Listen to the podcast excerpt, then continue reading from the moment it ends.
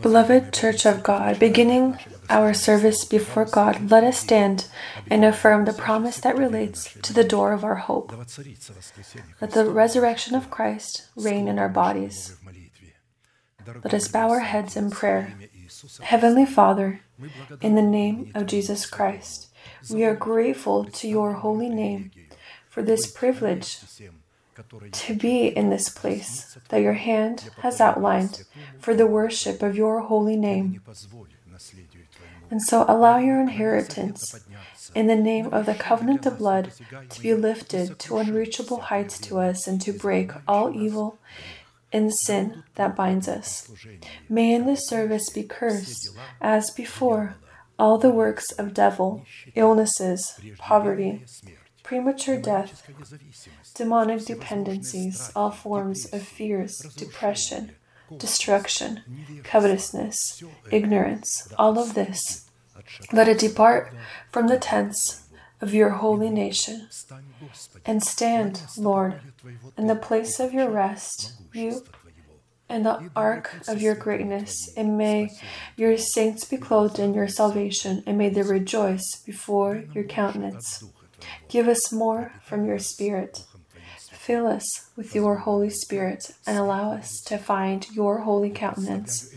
May the service be presented into your divine arms. Guide it with your uplifted hand. Almighty God, Father, Son, and Holy Spirit. Amen. May the Lord bless you. You may be seated.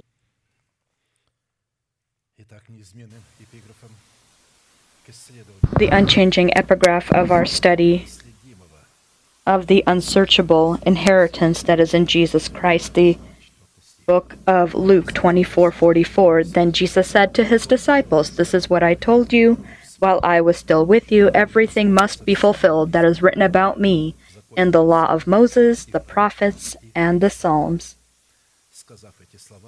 Saying these words, Jesus was taken from their sight within a cloud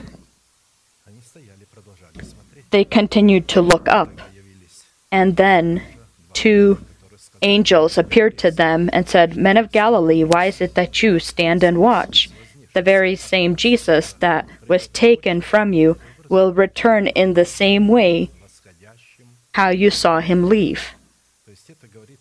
This says that of the, this speaks of the fact that rapture will happen quietly, unnoticeably, and suddenly just as it was with Christ. There's not going to be any disasters.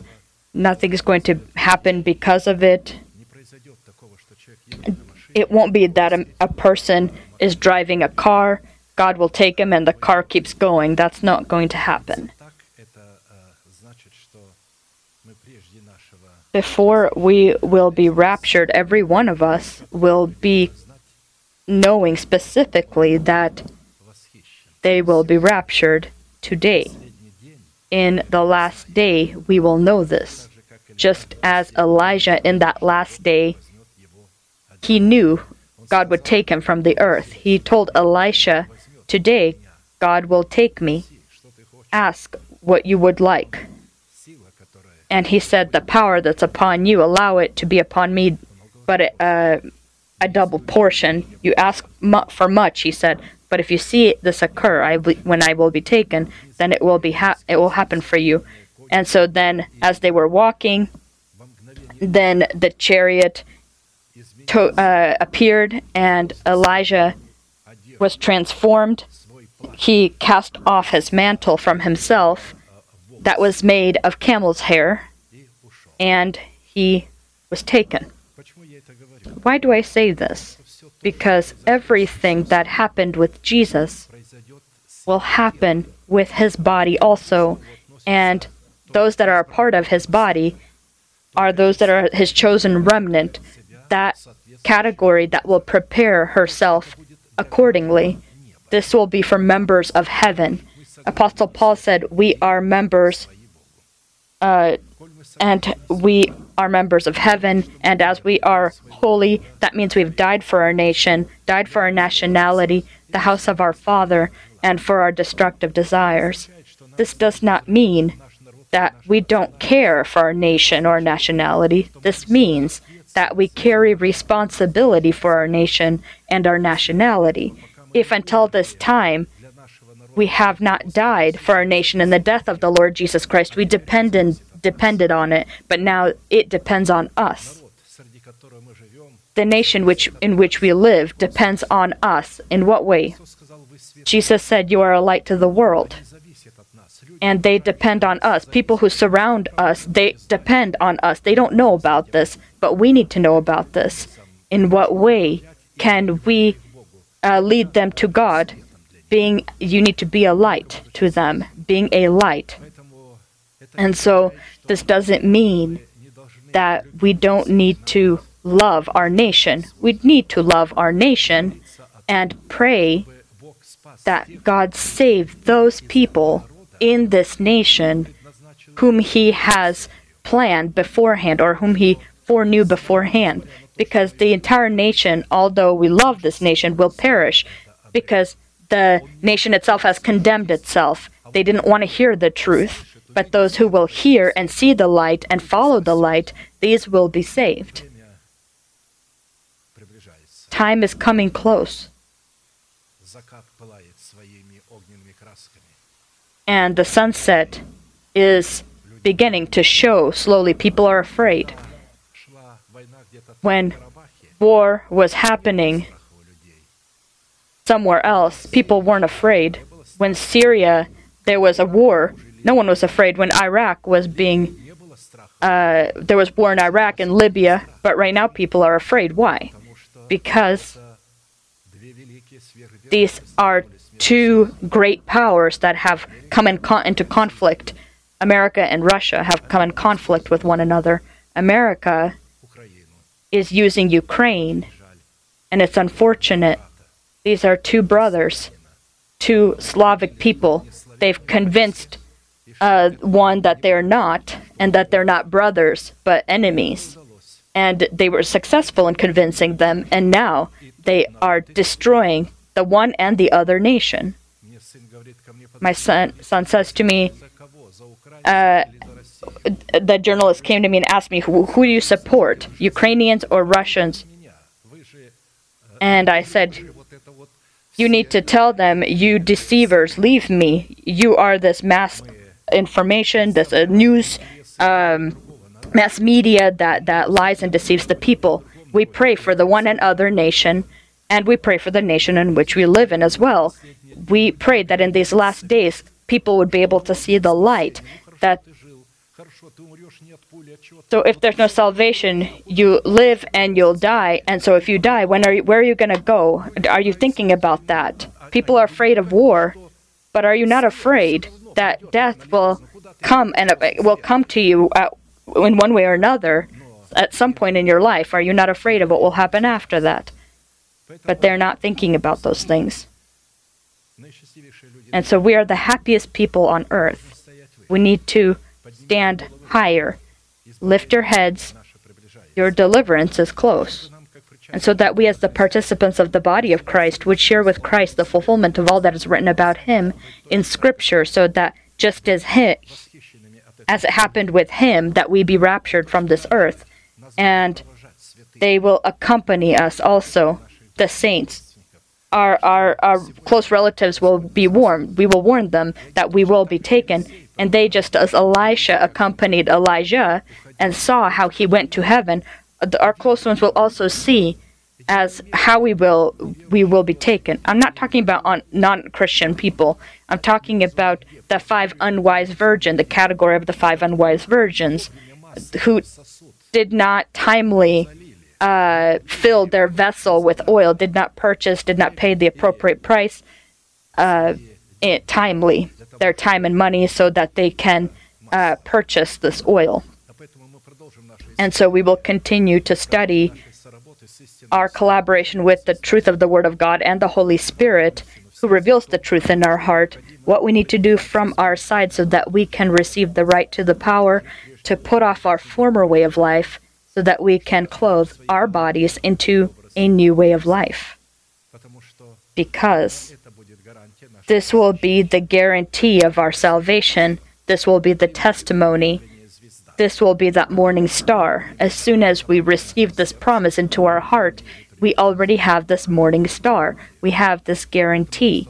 And so within the implemented by God time, God will absolutely will do this work. Although it tarries, the scriptures say, wait for it, it will still happen, it will occur. To put off our former way of life, to put off your old self, which has been corrupted by its deceitful lusts, to be made new by the Spirit of your mind, and to put on the new self, created by God in true righteousness and holiness. Ephesians 4 22 through 24. and so, this is a surprising calling of every child of God that comes to God. This is our calling. Our calling is not to be a pastor, not to be an apostle, or something else, evangelist, singer. It's not important what title. Our calling is to put off our former way of life, to p- renew our mind with the spirit of our mind, and to clothe our body into the resurrection of Christ. To uh, enthrone the power of incorruption in our body. The rest, uh, it's by the measure of faith within the body of Christ you can do the work. As in our physical body, every cell, every everything works together in unity and harmony. Each one of us uh, to what God has called us. And so, if I think that my calling is to be an apostle, yeah, it may be there, but actually, if I don't fulfill this calling, if I let this go, then I will perish. I will perish if I will think that my calling is to be an apostle, apostleship. My calling, just as yours, is to put off our former way of life, to renew our mind with the spirit of our mind, and to clothe our body into the resurrection of Christ. And to fulfill this decree and commandment, we need to put three de- destiny impacting, commanding, and fundamental acts into practice, and these are to put off, be renewed, and put on. Fulfilling these three destiny impacting, commanding, and fun- fundamental requirements will determine whether we transform ourselves into vessels of mercy or vessels of wrath. How will we, uh, how we uh, behave when it comes to these three will determine whether we then are transformed into vessels of mercy or vessels of wrath. Or more specifically, will our salvation happen that is given to us in the format of a seed, which identifies the deposit or guarantee of our justification in the given to us salvation, where we need to turn the three above mentioned acts into profit in the death of the Lord Jesus, so that in salvation uh, it can then become our possession. The salvation then become our possession in the format of the fruit of righteousness. Otherwise we will forever lose the justification that we has been given to us in the format of the deposit or the format of a guarantee. And so if we don't find the means that we can use to purchase our salvation then we will lose the guarantee the deposit in a particular format, we already looked at the process that was contained in the first two components, and I've been studying the process of the study of the third requirement. What conditions do we need to fulfill so that by the means of an already renewed mind, we can begin the process of clothing ourselves into the power of the glory of our new person that is created according to God in Christ Jesus in righteousness and holy truth. Everything that God does, He does using our renewed mind. And even when our mind is not renewed, God still does all the work using our mind. As we know and we see this further. Relevant to this, we stopped to study that we've been studying a sufficient amount of uh, allegories and have been studying the alleg- allegory contained in the 18th Psalm of David, where the Holy Spirit with the wisdom and authority that He alone has, reveals the demands according to which we are called to collaborate our faith prayer with the name of God El Elyon, or God Most High. David turns to God and calls him God El Elyon, or God Most High. And this condition consists in us calling upon the Most High as to our God and proclaiming the faith of our heart when we are in the circumstances of our tight situation, casting off of our old man. And so when we call upon, when we cast off of ourselves our old man, this is the most difficult time of our life when we think that God has abandoned us, when that we are within chains of our lusts and we can't get out of them. It's, it would seem you, you you're in a dark and very misunderstood place. And so, for us to call upon the Most High as to our God and proclaim the faith of our heart, stating who God is to us in Jesus Christ, we need to know who He is to us, what God has done for us in Jesus Christ. Everything that God does, He does in Jesus Christ. Who we are to God in Jesus Christ. And what do we need to do so that we can inherit all that God has done for us in Jesus Christ? And so we note that the given allegory is one of the most powerful and voluminous examples demonstrating the collaboration of our renewed mind as King David with the name of God Most High, together with, the God, with God Most High, and their violent conflict with our carnal mind in the form of King Saul, and also with governing sin as our old person with his steeds. Three kings in one body and they battle, they're in conflict with one another, and they war to take possession of our body. And this field of battle is our heart. And so, therefore, the prayer psalm of David contains three parts where we see demonstrated an example of the character of our legitimate prayer belonging to kings, priests, and prophets. The first part identifies the state of our heart and the heart of David as a warrior in prayer, which is the required basis for the legitimate status of our prayer that is intrinsic to kings, priests, and prophets. Second part opens up the consistency of legitimate prayer itself. Our prayer cannot be brought to God from an uh, altar if there is no altar. Uh, the state uh, is the altar, the goals that are within. What goal do we pursue? That's the altar. If we are trying to pursue the calling that God has for us, then our altar is correct, it is sanctified, and upon it we can bring our prayers or our offerings. The second part opens up this consistency of legitimate prayer itself, which belongs to kings, priests, and prophets, which gives God the proper basis to deliver us in the image of David from the hands of all of our enemies, just as he delivered David. David wrote the psalm when God delivered him from the hands of all of his enemies, including Saul. The third part illustrates the per battle itself. It contains an epic genre which is beyond the limitation of, of the typical human mind of man. When we study this aspect, then we will be studying what God does at this time when we proclaim the faith of our heart.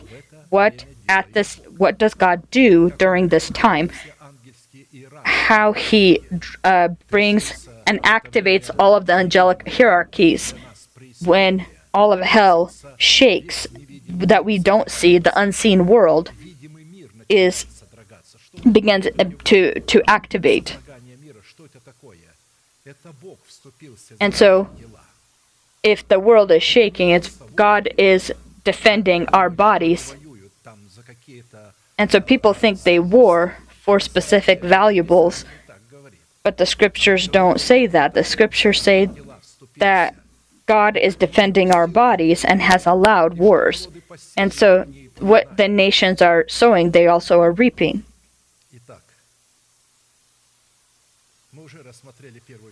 We already studied the first part and have been studying the second part, which op- opens up the consistency of legitimate prayer in the eight names of God Most High, getting to know and confessing the power that is contained in the heart of David.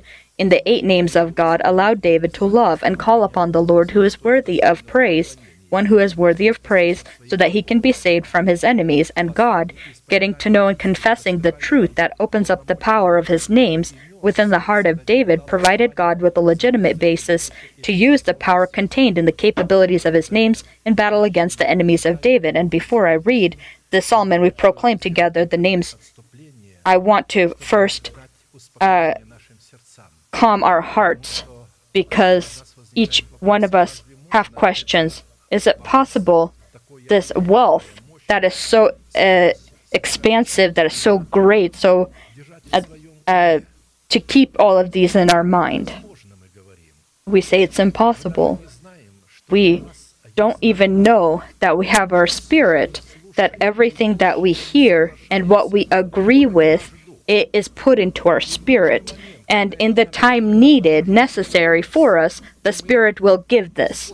And we will use it to protect ourselves. You don't need to worry. Our mind is too limited for this.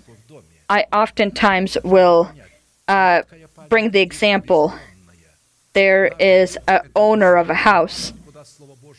Our spirit is uh, limitless, uh, pretty much safe, or, or, or a place where, where information's put, and when something needed, it will immediately produce it. It will it will be brought from there into our mind when we need it. When you have items that you use every day, you keep them close. But there are things that you use maybe once a year. Where do you keep them? You keep them somewhere further away. Uh, it's the same thing here. Promises that are not to happen he, uh, at this time, they are somewhere far, but they are there. But what is necessary uh, today to fulfill the statutes, those commandments, so that when the feast happens, we can take the promise that is then laying it away safely. Don't be afraid. People often come to me and they feel, seem very helpless, saying, Pray to me, for me, uh, Pastor, I can't keep all this in my mind. And so I tell you, you have your spirit, and this is the wealth of wisdom and knowledge, and you could put it there. God gave, made our spirit in His likeness, uh, and you can put as much information there as you as you want. And when your heart is burning for the truth and you're accepting it and you love it, that means it's been put into your into your spirit. I love you, Lord, my strength. The Lord is my rock, my fortress, and my deliverer. My God is my rock, in whom I take refuge, my shield and the horn of my salvation, my stronghold. I call to the Lord, who is worthy of praise, and I have and I have been saved from my enemies. Psalm 18, 1 through 4. And so, all of us together, let us proclaim who God is to us in Jesus Christ. Lord, you are my strength. Lord, you are my rock. Lord, you are my fortress. Lord, you are my deliverer. Lord, you are my rock in whom I take refuge. Lord, you are my shield. Lord, you are the horn of my salvation. Lord, you are my stronghold. May the Lord confirm this for us in our spirit, in our heart, and may He make them immovable within us, and because of the words we've proclaimed in time, may the Lord transform our bodies from corrupt into incorrupt. As much as the Lord has allowed, and according to the measure of our faith, we already studied our inherited lot in Christ Jesus in the power of five names of God strength, rock, fortress, deliver, and living rock, and stopped to study our unsearchable inherited lot in Christ Jesus, contained in the name of God, who is our living shield. Getting to know the eight names of God, which identify God's covenant with us, is a strategic teaching which is purposed to be the calling of every warrior in prayer, ones that have the virtue of kings, priests, and prophets who are anointed to rule over the earthly body. When I say this, I want us to understand that people with a controlling spirit do not inherit the kingdom of heaven. Pray that God reveal to you if you have a controlling spirit. Do you have control over your earthly body, or are you trying to take control of the body of your wife or husband instead? You need to understand there's control, there's regular communication, and there's control. And so sometimes uh, you see this control, and the other party takes the obligation of the other one uh, or role. It's convenient for husbands who have controlling wives, but try to take upon yourself responsibility for your wife that has a controlling spirit and pray for her that God give her the ability to see that. And don't obey her, even if there will be conflict. If she begins to demand from you things that she has no right to demand from you, and the opposite as well. Husbands, when they begin to control their wives, they and don't behave with her properly, then the wife doesn't need to obey foolish commands. If you don't agree, if you see something that's unwise, you don't need to agree with it. If it's wise, but you don't see it as wise, you don't need to agree with it. And so either you or your uh, or your husband or you both of you go into your own rooms and pray and say, "Lord, I'm not clear about what my husband needs from me or my wife needs from me. If I'm wrong, reveal that to me. If she's wrong or he's wrong, reveal it to me, to them. Uh, and you'll see the Lord will uh, talk to you. You don't need to turn to special vessels, that so-called vessels. God will answer any of your uh, questions. You can come to the Lord and say, Lord, what do I do? I'm in a diff- difficult situation even in simple things, materialistic things or whatever it may be, I don't know what decision to make. You have wisdom, and I have uh, wisdom in my spirit, but I need understanding of how to do this or that. And then wait some time, and you will see the desire will come. God will use your desire.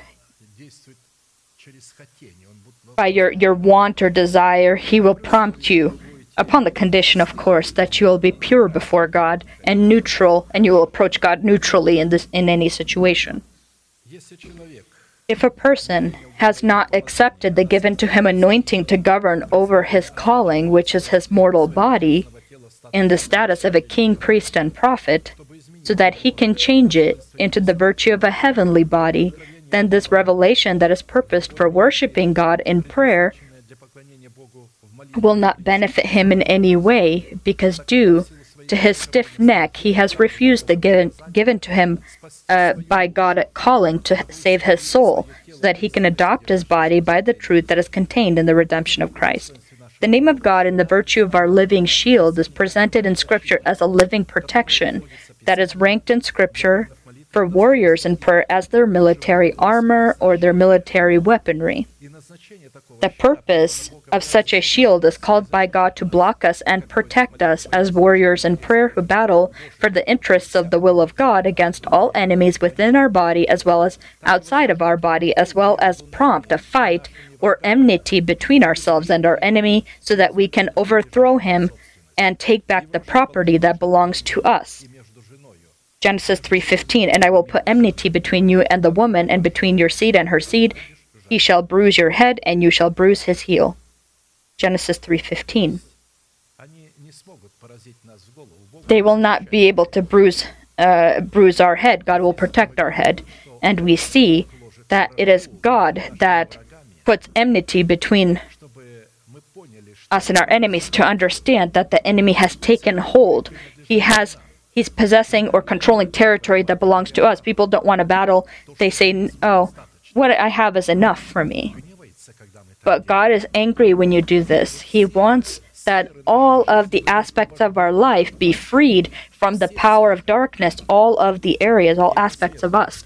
And these uh, will be one after the other. When the enemy will pursue us, when we'll, we will be freeing ourselves from him, to, he'll be pursuing us to take us back to slavery, the name of God, the virtue of a living shield, will immediately stand between us and our enemies, that by doing so he can take the hits upon himself of the vile curse that has been passed on to us by the corrupt seed of the sinful life of our fathers in the flesh. And the angel of God who went before the camp of Israel moved and went behind them. And the pillar of cloud went from before them and stood behind them. So it came between the camp of the Egyptians and the camp of Israel. Thus it was a cloud and darkness to the one, and it gave light by night to the other, so that the one did not come near the other all that night. Exodus 14, 19, 20. And so God will always stand between us and our enemies upon the condition that we will leave the Egypt of our soul. We will no longer obey corruption, lusts, passions that are trying to force us, push us, when we stop listening to them and start distancing ourselves from them, then He will try to pursue you, and then God will stand between your lust and you. And you'll say, Well, how do you come out of that? Uh, first, you need to sanctify yourself, anoint uh, the doorposts and lintel with blood of the Lamb. You need to repent so that the blood of the covenant can cleanse your heart, my heart. And after that, come out of Egypt. That means I sometimes advise people people say I can't. I keep coming back to and I watch pornography. I, I'll wait I'll not do it for 3 weeks and then I go back to it. And so I tell them, well, try to do it 40 days, don't watch. And so if you won't do something, say for uh, take 40 days, you will then become free of it. And so when he comes back to pursue you, God will then uh, intervene in that situation upon the condition that for 40 days you won't be doing it. And you will commit to that. And you'll say, Well, what do I do? Start listening to the word, word of God, sing psalms, pray in tongues, go outside, run, take a jog and so I told a, a, a, gentleman, he said, I don't know what to do. My wife isn't home. I, I have uh, needs, uh, intimate needs.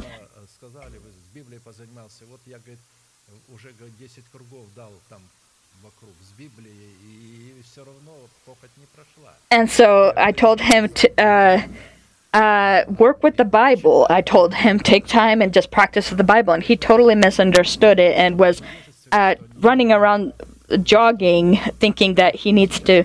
He completely misunderstood what I was telling him that he needed to train his mind with the Bible instead of uh, doing physical exercises. And so, uh, therefore, the quality and lexicon and identifying the name of God, shield, and with the previous names of God Most High is not able to be found in any dictionary of the world. So, to be our living shield, so that he can take upon himself the hits of the vile curse that pursues us by the sinful seed of our fathers, this is to protect and block us from the wrath of God, protect and block us from the deception of the evil one, protect and block us from the evil and slanderous tongue. He will have no power, you won't care when he speaks. There's a time when the slanderous tongue would literally kill me. I would walk for months uh, shattered and surprised and in shock and ask the Lord, How can you, such deception, such accusation coming from the mouth of people, members of the church, literally uh, lies and deception. And I was surprised until God taught me and clothed me into his safety. And so now I absolutely don't care who says what, how they say it, how what kind of names they call me I absolutely don't care what they say. I only rejoice. I just begin rejoicing because it no longer affects me. I'm protected. And so it's important that the shield will be from the slanderous tongue. It will protect and block us from the curse of all nature of illness. It will protect and block us from the curse of poverty. And protect and block us from the curse of untimely death and protect us from the sinful life that was passed on to us from our fathers. Considering such a necessary tandem or such a union of God with man, it becomes vital for us to determine in each aspect of our essence the role of God and the role of man. And for this purpose, as with the previous names of God called to be the lot of our salvation, it is necessary for us to study four classical questions with which will help us to get to know the essence of our inheritance in the name of God's shield so that we can provide God with legitimate grounds. He needs to use his name in battle for the adoption of our body. According to Scripture, what are the identifications and qualities of the name of God and the purpose of his glorious name shield? What purpose, being in the role of our protector, did God allocate for himself? And what role has he placed upon us? What conditions do we need to fulfill to provide God with the proper foundation that he needs to allow us to take part in the unsearchable inheritance of his name in the virtue of a living shield of our faith? and by what signs do we examine ourselves as to whether we are truly collaborating our faith with the faith of God in the virtue of His name, shield. We will remember that all of the acts of God relating to his protection are called to happen by collaborating our faith with the faith of God, where we see the role of God in the function of our helper, and our role, the role of man, in the function of the responsible party. And we see these clearly identified and outlined. This means that until we fulfill our role identified in the three above mentioned acts, God will not have any legitimate basis to fulfill his role so that he can destroy the stronghold of death in our body and replace it with the erection of the stronghold of life. Not having clear and exhaustive responses to these questions, which we are able to receive exclusively by being instructed in faith, we will not have any opportunity to turn our silver to profit in the form of the existing in us deposit of salvation, so that we can receive our salvation as a possession in the fruit of our spirit that is grown in the Eden of our of our spirit. For all of the promises of God in him are yes, and in him amen, to the glory of God through us. 2 Corinthians 1.20, Apostle Paul writes this uh, place, and so often these words through us is, is dismissed. Everything through Jesus, in Jesus, and why do we need to go any further? No, it turns out that we can't receive anything in Jesus and uh, through Jesus without apostles. Why? Because God has pa- Jesus passed on his mandate. Jesus said, "As the Father has sent me, I send you. Whom you uh, forgive sins, they will be forgiven. Whom you retain sins upon, they will be retained." Therefore, without the collaboration of our faith with the powers contained in the name of God's shield, concealed in our heart, we will not be able to please God. As it is written, but without faith it is impossible to please him, for he who comes to God must believe that he is, and that he is a rewarder of those who diligently seek him. Hebrews 11:6. Without the collaboration of our faith with the faith of God, we can't please God. And so when this is not explained, people don't understand without what faith can we not please God? Because God's faith is, is the general and our faith is the is the warrior, the soldier. We obey our faith to God's faith. God's faith is information that comes from listening to the Word of God. Faith is from hearing. In a specific format, we already looked at the first two questions and have been studying question three. What conditions do we need to fulfill to provide God with the proper foundation that He needs to allow us to partake in the unsearchable inheritance of His name in the virtue of a living shield of our faith? Four of the components of the price, giving God the legitimate foundation that He needs to allow us to partake in the unsearchable inheritance of His name shield, have already been subjects we've studied, and we stopped to study the fifth component of the price. I will shortly remind us of the previous four, and we will continue to study the fifth one.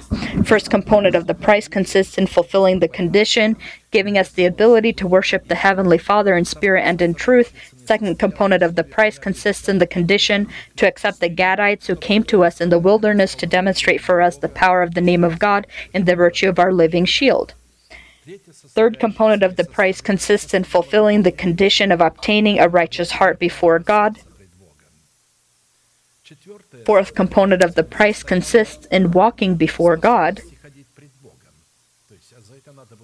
And to walk before God, you need to, of course, pay an appropriate price. And for, fifth component of the price consists in the price uh, fulfilling the condition to have hope upon God and upon His word. As for God, His way is perfect, the word of the Lord is proven, He is a shield to all who trust in Him.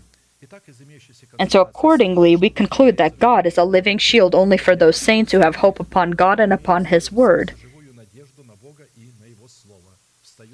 We need to ask the question what conditions do we need to fulfill, or what price do we need to pay to have living hope upon God and upon His word? We've noted that hope is a strong and immovable foundation upon which we are called to hope or to put our hope upon so that we can build ourselves into a spiritual house and a holy priesthood. And this hope needs to consist in our heart of uh, this is all the oath promises of God combined that received by us in the format of the seed of the preached word about the kingdom of heaven.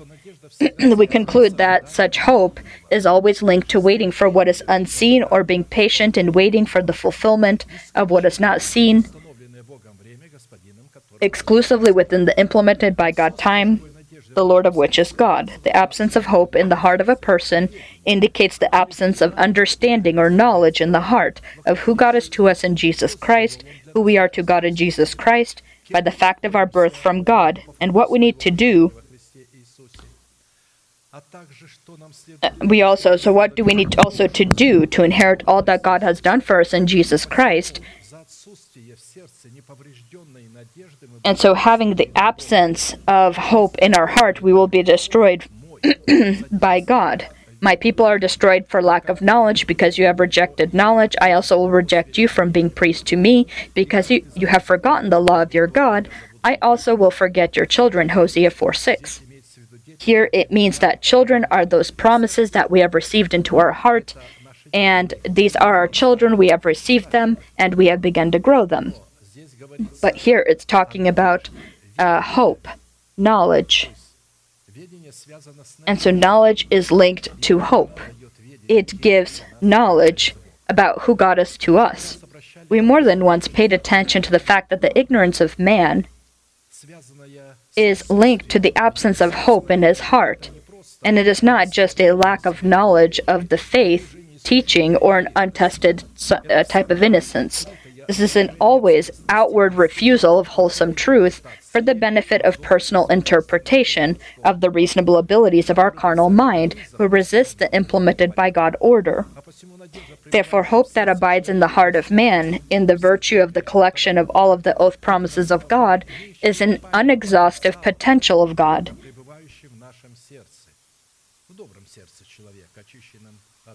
That abides in the heart of a good person. A good man out of the good treasure of his heart brings forth good, and an evil man out of the evil treasure of his heart brings forth evil. For out of the abundance of the heart his mouth speaks. Luke 6:45. We know that a good person is a person that brings forth good hope upon God and upon his word from his righteous heart. Considering this principle, we turn to some defining acts by which we can examine how the soil of our heart that is that in its nature and by its definition is evil, can become the good treasury of hope upon God and upon His Word.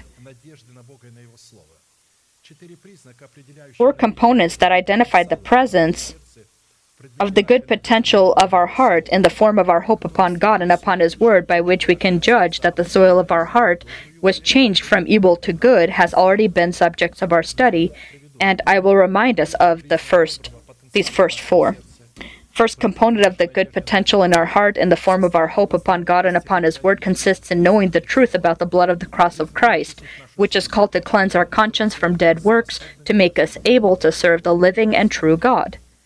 Second component of the good potential in our heart in the form of our hope upon God and upon His Word consists in the good seed that is, re- that is received into the good soil of our heart, consisting of the promise of the kingdom of heaven in the form of the, of the stronghold of life, which provides God with legitimate grounds to be our living shield. Third component of the good potential in our heart, in the form of our hope upon God and upon His Word, consists in our partaking to the glorious inheritance of the saints and exceeding exceeding greatness of God's power in us who believe according to the working of His mighty power. Such partaking to the glorious inheritance of the saints provided God with legitimate grounds that He needs to be our living shield, taking upon Himself the hits that are directed at us by our enemies.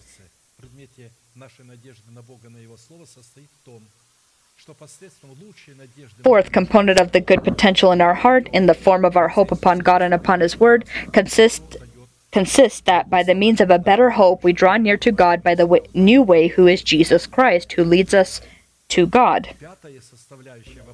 Fifth component in identifying the good potential in our heart in the form of our hope upon God and upon His Word, transforming the soil of our heart from evil to good, is building our heart into the salt of the covenant, which is the fruit of holiness within our heart, which provides God with legitimate grounds to be our living shield, taking upon Himself the hits that are directed at us by our enemies you are the salt of the earth, but if the salt loses its flavor, how shall it be seasoned? It is then good for nothing but to be thrown out and trampled underfoot by men. Matthew 5:13.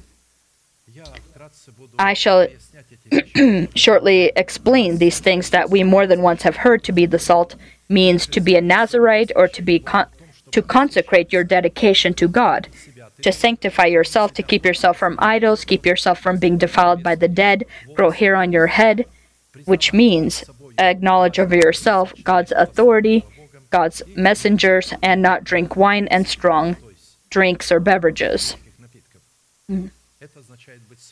this is what it means to be salt.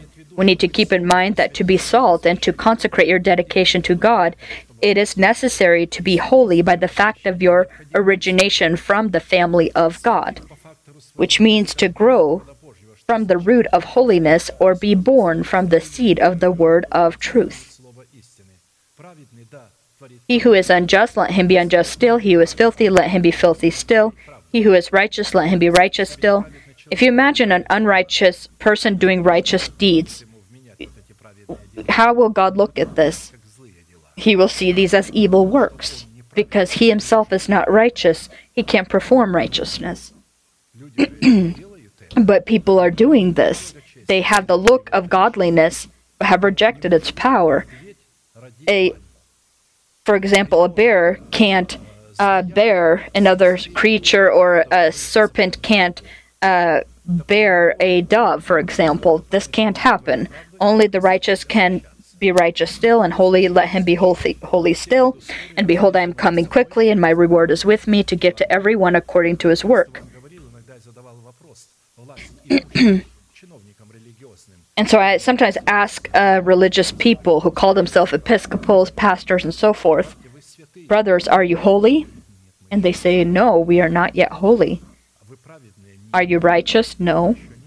We're not yet righteous. We're not rejecting it, we are striving to be righteous and holy. But I ask them, How is it you strive? If you aren't righteous or holy, how can you become righteous and holy? One of them says, You have to be so arrogant to think that you're righteous and holy. And I told them, what ignorance you need to have to not count yourself righteous and holy. Tell me, are you born from God? They say yes. So I ask them, how is it a holy and righteous God can bear an unrighteous and unholy child? Just like I say, a, a, bear can't uh, bear another creature, an animal. Uh, and so you how can you, being unholy, how can you do good works? You need to be born from God first. And when you're born from God, then you receive justification freely by grace in the redemption of Christ. Holy is belonging to God, born from God. And all who have received Jesus Christ are people who have received freely their justification are righteous and holy by the fact of their birth. And so now they need to grow this fruit of righteousness and perform righteous works and sanctify. they need to consecrate their their dedication. They need to separate from the world, separate from their nation, the house of their father, and from their destructive desires. And so the holy let him be holy still. that means uh, forget the, your nation, your father's ho- house, and the king will desire your beauty. And so it's not possible to become righteous and holy by doing works of righteousness. We become righteous and holy by the fact of our birth from God, which is why we then, as righteous men, are able to perform righteousness, and as holy men, we are able to sanctify ourselves or be salt. But as many as received him, to them he gave them the right to become children of God, to those who believe in his name, who were born not of blood, nor of the will of the flesh, nor of the will of man, but of God. John 1 12, 13. If a person receiving salvation in the format of a deposit or guarantee will not turn the silver of his salvation to profit, so that he can graft himself to the root of holiness, and in this way confirm his origination from God, then he will lose his salvation and will not be able to be salt so that he can sanctify himself. Therefore, hope that does not have salt in itself, or that is not grafted to the roots of holiness, is not able to be called or, or to be hope. Then he said to me, Son of man, these bones are the whole house of Israel. They indeed say, Our bones are dry, our hope is lost, and we ourselves are cut off. Therefore prophesy and say to them, Say to the bones, Thus says the Lord God, Behold, O my people, I will open your graves and cause you to come up from your graves, and bring you into the land of Israel.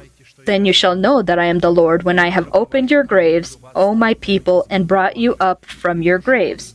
I will put my spirit in you, and you will you will live, and I will place you in your own land. then you shall know that I am the Lord, have spoken it and performed it, says the Lord. Ezekiel 37 11 through 14. This prophecy is a metaphor where the promises of God that are received in the heart in the format of hope upon God and upon His Word were buried in the death of the Lord Jesus. That's what it says here.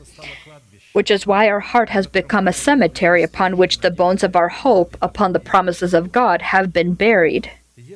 If we reject the hope that is in Christ Jesus and broke off of the olive tree that we were grafted to, suffering shipwreck in our faith, then our heart would not be able to be a cemetery upon which the bones of our hope are buried. It would just have become an idol house for idols and demons that support these idols. Therefore, when these promises are there, then that means that we are children of God. It's not possible. Promises are given in the form of a seed, and they die in the death of the Lord Jesus. And these are bones. The promises, these are these bones, the bones of our children, that is our promises. And God said, I will put spirit in them, I will bring them out of their graves. Your heart will no longer be a cemetery for my promises. When? In the resurrection of Christ. Therefore, when we turn the deposit of our silver, of our salvation to profit in the death of our Lord Jesus in the form of, format of our hope upon God and upon His Word, God will resurrect our hope in the resurrection of Jesus. Our hope is there's a great field of bones, an innumerable amount of promises, and they shall rise as a great nation in the resurrection. Therefore, we will we were buried with him through baptism into death, that just as Christ was raised from the dead by the glory of the Father, even so we also should walk in newness of life. And so, if in death these promises died, the seed needs to die, then even so we so we also should walk in newness of life for if we have been united together in the likeness of his death certainly we also shall be in the likeness of his resurrection and and so the promises need to be buried because the old man needs to die. We die together with all these things. And in the resurrection, God will raise us. The old man will remain in the death, and we will rise with, our pro- with the promises that were dead. For we have been united together in the likeness of his death, certainly we also shall be in the likeness of his resurrection, knowing this, that our old man was crucified with him, that the body of sin might be done away with, that we should no longer be slaves of sin, for he who has died has been freed from sin. Romans 6 4 through 7. The salt of the covenant, presented in the format of holiness in the death of the Lord Jesus, is the atmosphere or midst in which we die for our nation, the house of our Father, and for the corrupt desires of our soul, together with the seed of the received by us hope which provides God with the ability to unite us in the likeness of the resurrection of Christ. If you paid attention, in Scripture, salt as it is was always applied or used during the offering of a sacrifice by symbolizing our death in the death, which symbolizes our death in the death of the Lord Jesus Christ. And the every offering of your grain offering you shall season with salt. You shall not allow the salt of the covenant of your God to be lacking from your grain offering. With all your offerings you shall offer salt. Leviticus 2:13. An offering is a prayer upon an altar. And so the altar is when we pursue God's will. Jesus revealing to his disciples the mystery and the function of salt during the sacrifice offering said that the holiness of God presented in the salt of the covenant is the fire of holiness, seasoning us when we present our body a living sacrifice, wholly acceptable to God, for our reasonable service to God. For everyone will be seasoned with fire, and every sacrifice will be seasoned with salt. Salt is a good thing, but if the salt loses its flavor, how will you season it? Have a salt in yourselves and have peace with one another. Mark 9:49 50. Looking at this, we conclude that if our heart if in our heart the imperishable and unsearchable potential of hope upon God and upon His Word will not be salted with the fire of the Holy Spirit, we will lose the incorrupt or imperishable potential of our hope. Which is why we will then also experience shipwreck in our faith, and our heart will be turned into an idol house for idols and demons who support these idols. For salt, which seasons with its fire the offering upon the altar of the Lord, always symbolizes the Holy Spirit, without the presence of which no offering is able to obtain favor before God. And so the Holy Spirit, salt of holiness, the Holy Spirit is present in the salt because he is holy, and holiness is presented in salt. There are other uh, components also in the in the in the offering of the sacrifice, but salt always needed to always needed to be used and present. When you have finished cleansing it, you shall offer a young bull without blemish and a ram from the flock without blemish. When you offer them before the Lord, the priest shall throw salt on them, and they will offer them up as a burnt offering to the Lord. Ezekiel 43 23 24. And so, for it to be holy or to demonstrate the fact that the Holy Spirit is present, prayer without the Holy Spirit, not being filled with the Holy Spirit, not within the Holy Spirit, is not accepted by God. When you offer your sacrifice, it needs to be within the Holy Spirit. There needs to be the holiness of the Holy Spirit, and the Holy Spirit separates immediately the unclean from clean, holy from unholy. Second, not having in yourself salt that would season the incorrupt potential of our hope, we will never be able to come to power over the members of our body so that we can give them as slaves of righteousness. Should you not know that not know that the Lord God of Israel gave the dominion over Israel to David forever to him and his sons by a covenant of salt. Second Chronicles 13:5. We are called to govern over our body. David was given the ability to dominate or to rule over Israel by the covenant of salt, and to rule over your body, we are able to rule by the covenant of salt if we have in ourselves salt. Third, not possessing within yourself the holiness of salt, identifying the fear of the Lord within your heart, because the salt of holiness is the fear of the Lord in the format of wisdom, we will not have the ability to know how we should answer all who require a response. Let your speech always be with grace, seasoned with salt, that you may know how you ought to answer each one. Colossians 4 6. Not being salt, you will not have legitimate grounds upon which you can honor God with holy things, so that in this way we confirm that we are the holiness of the Lord.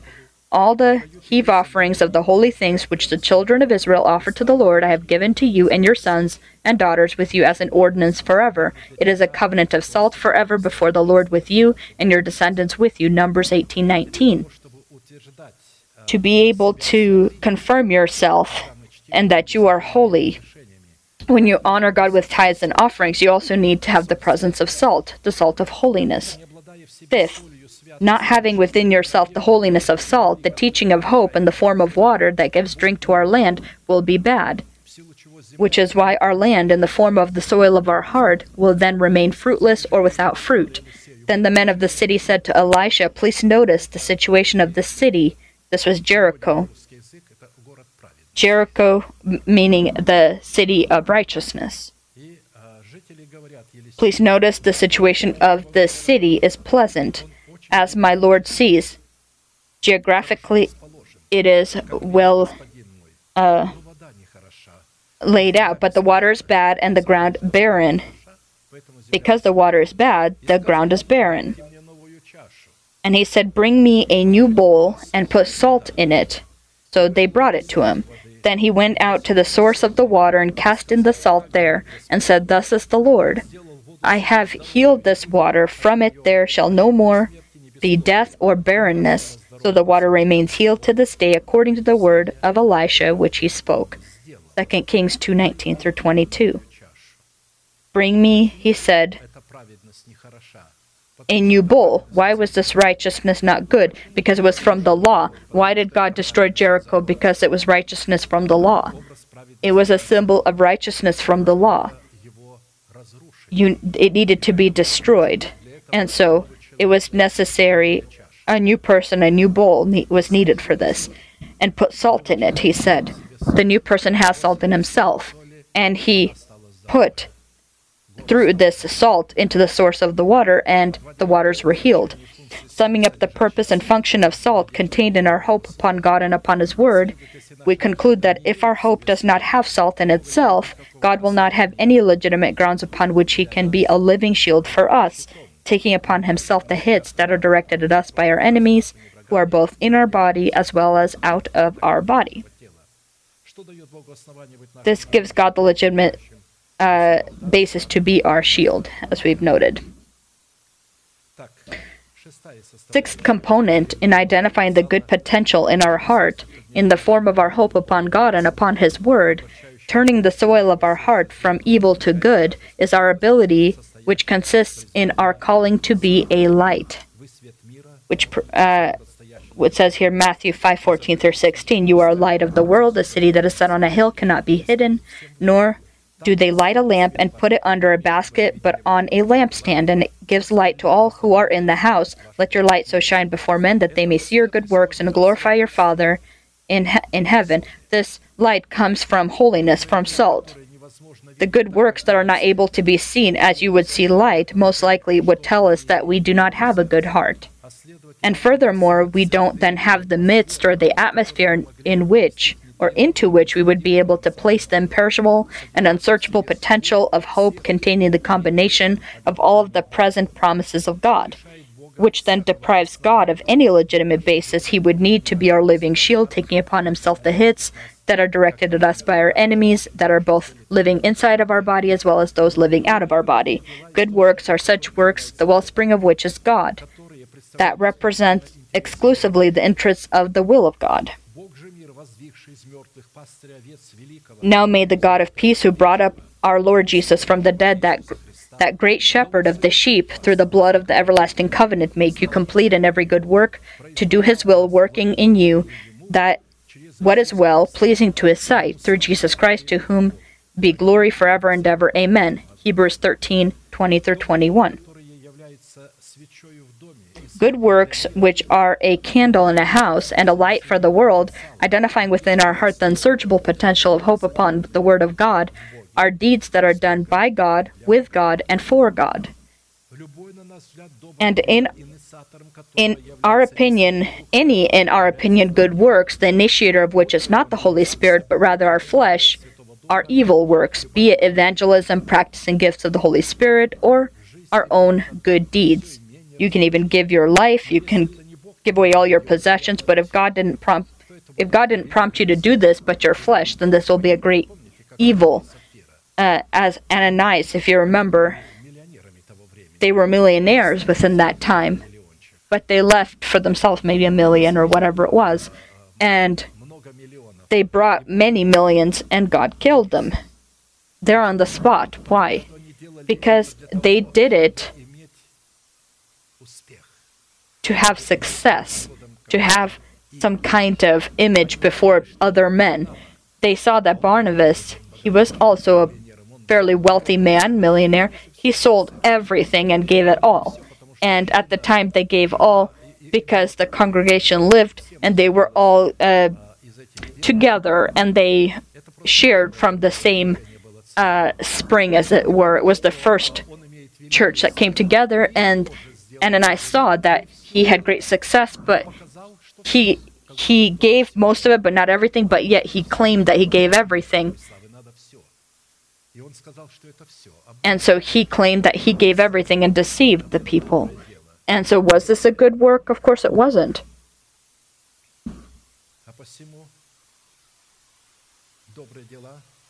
And so, good works, which are not a true light for the world, they are not able to present the unsearchable potential of hope within our heart. In the beginning was the Word, and the Word was with God, and the Word was God. He was in the beginning with God, and all things were made through him, and without him nothing was made that was made. In him was life, and the life was the light of men. And the light shines in the darkness, and the darkness did not comprehend it. John 1 1 through 5.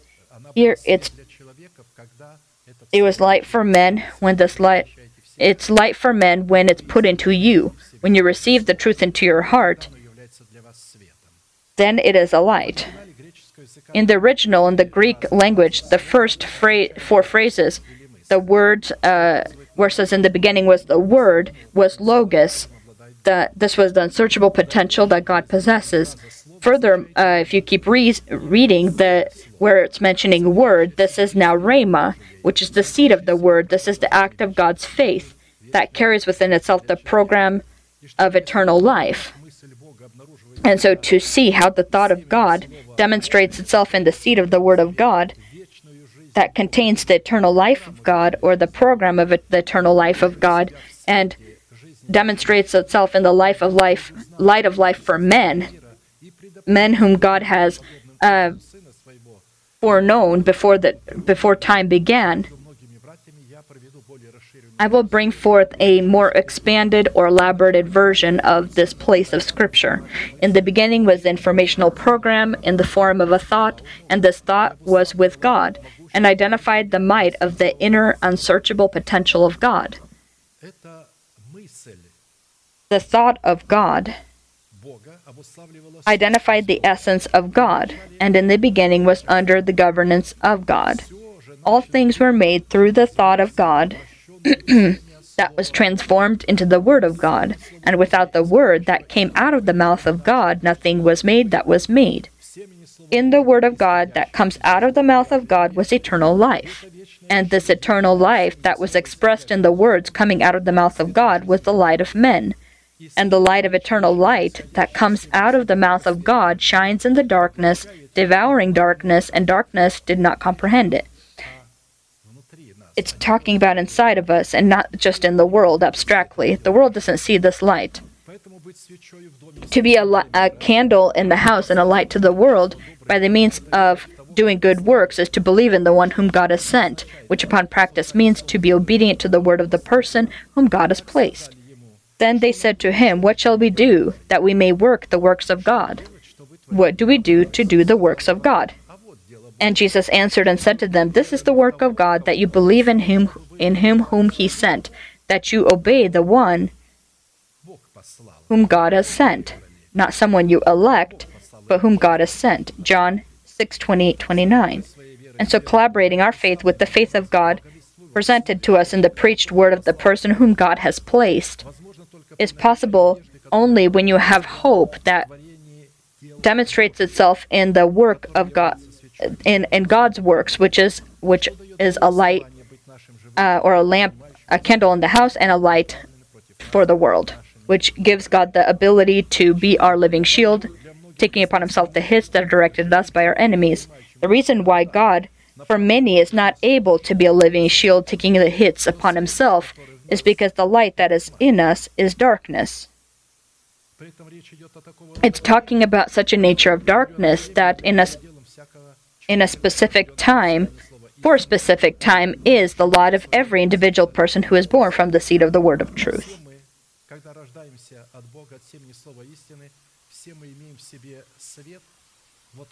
All of us have the light in the beginning, but it's in the form of darkness. In the beginning, God created the heavens and the earth. And the earth, earth was without form. In the original, says wasn't built, and the void and dark and void, and darkness was on the face of the deep. And so the earth was all water. There was no so called earth, it was in water, in minerals. And the minerals made up the earth. And it was darkness all around, as we see here. And the Spirit of God was hovering over the face of the waters. Then God said, Let there be light and there was light. Why did God speak? Because the Holy Spirit hovered over the waters, and God saw the light, that it was good, and God divided the light from the darkness. God called the light day, and the darkness he called night. So the evening and the morning were the first day, Genesis 1 1 through 5. When the guarantee of our salvation that is given to us in the salvation of the kingdom of heaven will be for us grown into the fruit of the tree of life, it will become then our possession, then our uh, candle will be we will be a candle then in our house and a light for the world. And we will be able then control the storms that are within our essence and our day and night because these great lights were created in the fourth day. There was light already present, but the light that was present was darkness until the great lights were created. Somehow, the unsearchable potential of our hope upon God and upon His Word that are opened up in the light of life and opened up in our heart are somehow linked to our earthly wealth as well. Because our uh, behavior when it comes to these two masters will determine which one we obey. Matthew 6:19 through 25 Do not lay up for yourselves treasures on earth where moth where moth and rust destroy and where thieves break in and steal. But lay up for yourselves treasures in heaven where neither moth nor rust destroy there's and where thieves do not break in and steal. For where your treasure is there your heart is also. The lamp of the body is the eye. If therefore your eye is good your whole body will be full of light. But if your eye is bad your whole body will be full of darkness if therefore the light that is in you is darkness, how great is that darkness? No one can serve two masters, for either he will hate the one and love the other. Again, you can't serve two masters, which we were talking about wealth of uh, wealth that is of the world and wealth of heaven. For either he uh, he will hate the one and love the other, or else he will be loyal to the one and despise the other. You cannot serve God and mammon. Therefore, I say to you, do not worry about your life, what you will eat or what you will drink, nor about your body, what you will put on. It is is life more than food, and the body more than clothing. Matthew six nineteen through twenty five. And so, if a person is bound by money or dependent on money, he is a light then, but light, light that is darkness. He doesn't have these two great lights uh, he's not able to be a candle in a house and cannot be a light to the world. And this means that he does not have hope, living hope in himself. He hasn't grown it from the seed.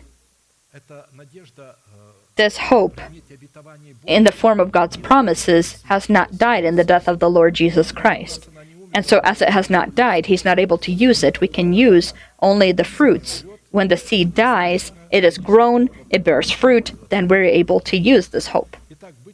And so to be a candle in the house and a light for the world is to be constant in good work, seeking God's glory, honor, and uh, immortality, and seeking the unsearchable potential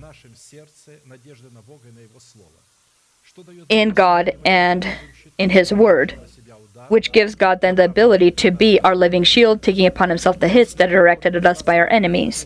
Romans 2 6 through 8. Who will render to each one according to his deeds eternal life to those who by who by patient patient continuance in doing good doing good seek for glory, honor, and immortality. But to those and so again, patient continuance. When you're doing a good work, you're seeking what? You're seeking when people do good work, what are they seeking? They want others to talk about them often. To convince someone with something good you do for. Uh, uh, but when they do this patient continuance, inpatient continuance, they do this good work, they seek glory, honor, and immortality. They seek Christ in themselves. But to those who are self seeking and do not obey the truth, but obey unrighteousness, indignation, and wrath. Исполнение условия постоянством, добром деле искать славы, чести и бессмертия дает нам награду. Fulfilling the condition of seeking glory, honor, and immortality will allow us then to have God be our shield, taking upon himself the hits that are directed at us by our enemies when it's talking about this nature of continuation in good work, this is when a person is seeking continually uh, glory, honor, and immortality in God and in His Word. We need to understand where we need to seek them and what means we need to use to seek them. Our seeking is not evangelism or rebuking of demons or practicing of spiritual gifts or materialistic prosperity, but the seeking of imperishable virtues that identify first the unearthly glory of God, giving us weight upon the scales of God's justice, so that clothing into earthly glory, we not end up like uh, end up light like King Belshazzar. Tekel you you have been weighed in the in the balances and found wanting. Daniel 5:27. And so unearthly glory is weight. We're talking about uh, we're talking about heavenly uh, glory here. Glory is heaviness, weight, confession of the faith of God, to correspond to, be proportionate to, acknowledging power to the right to enter the sanctuary. Second, seeking unearthly honor that is called to become our possession in Christ and with Christ means.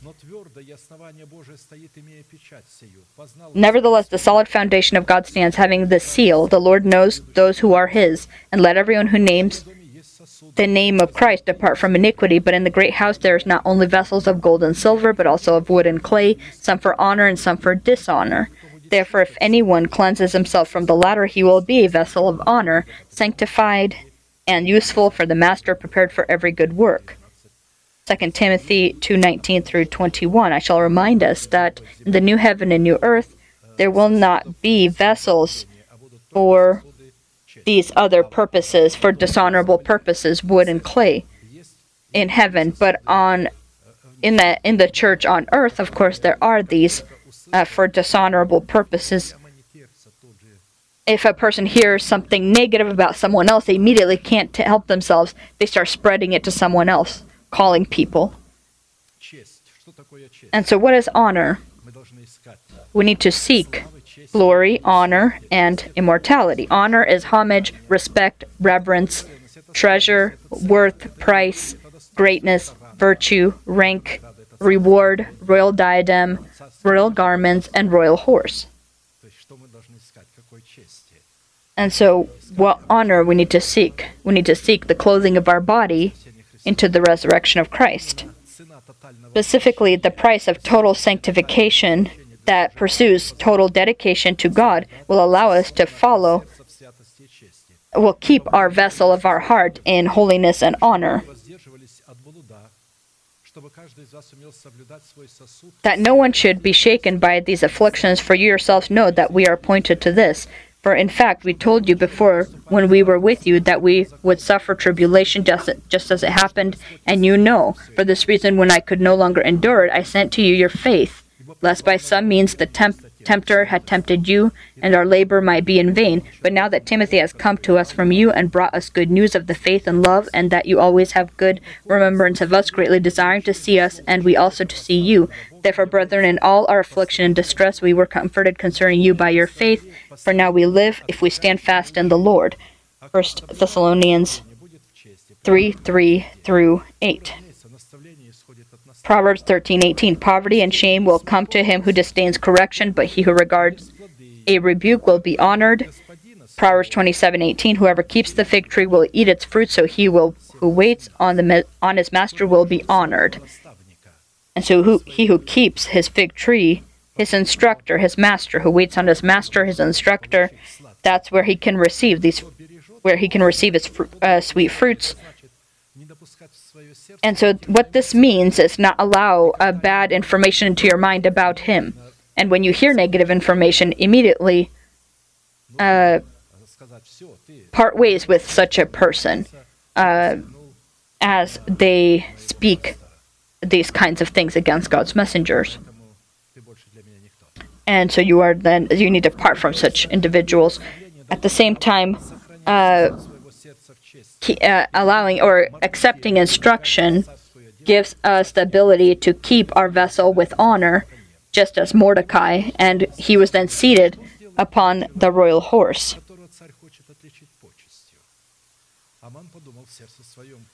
So Haman came in, and the king asked him, What shall we do for the man whom the king delights to honor? Now Haman thought in his heart, Whom would the king delight to honor more than me? And Haman answered the king, For the man whom the king delights to honor, let a royal robe be brought which the king has worn, and a horse on which the king has ridden, which has a royal crest placed on its head. Then let this robe and horse be delivered to the hand of the one whom the king king's most noble princes, that he may array the man whom the king delights to honor, then parade him on the horse on horseback through the city square, and proclaim before him, Thus shall it be done to the man whom the king delights to honor. Then the king said to Haman, Hurry, take the robe and the horse, as you have suggested, and do so for Mordecai, the Jew who sits within the king's gates. Leave nothing undone of all that you have spoken.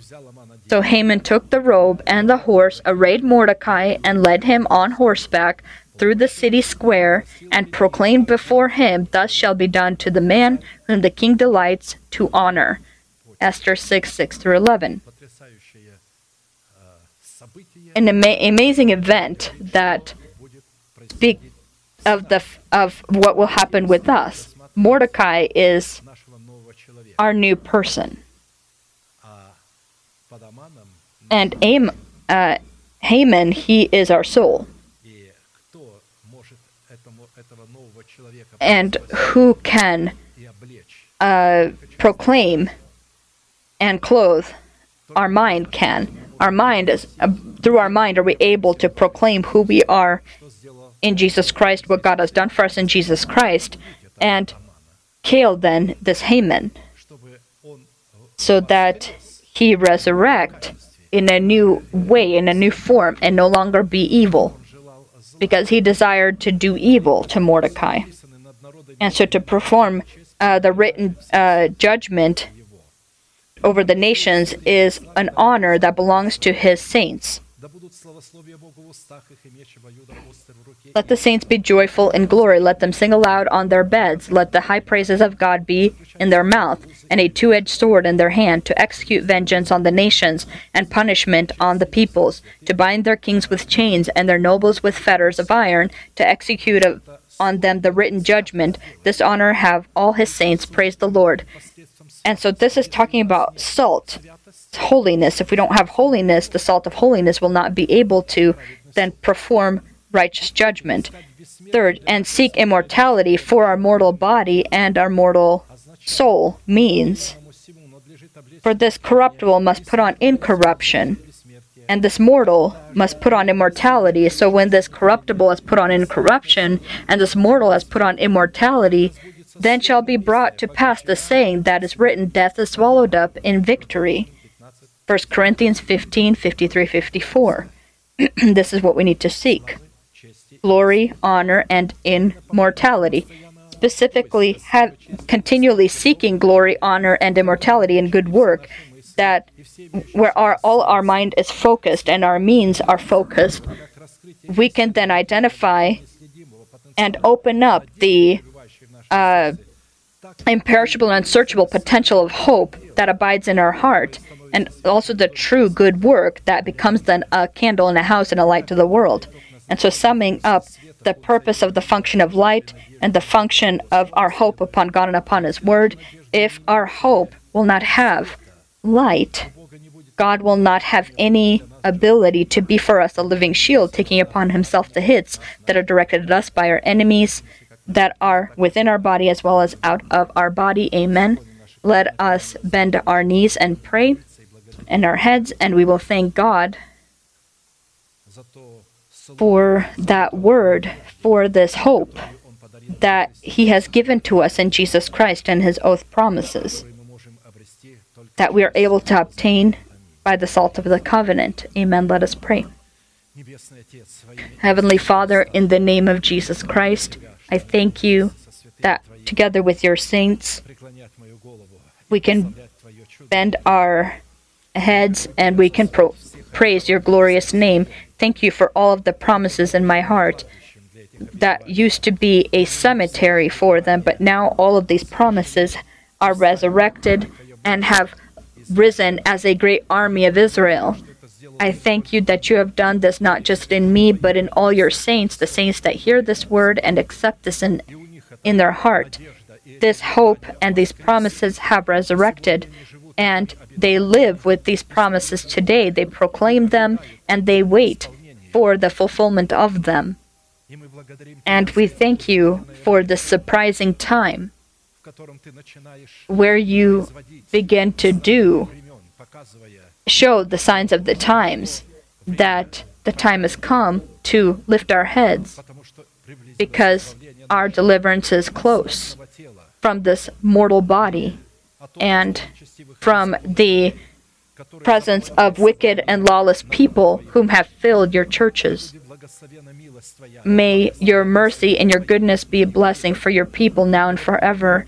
May in every one of your saints that hear these words of hope all evil be cursed, all illness, all weakness.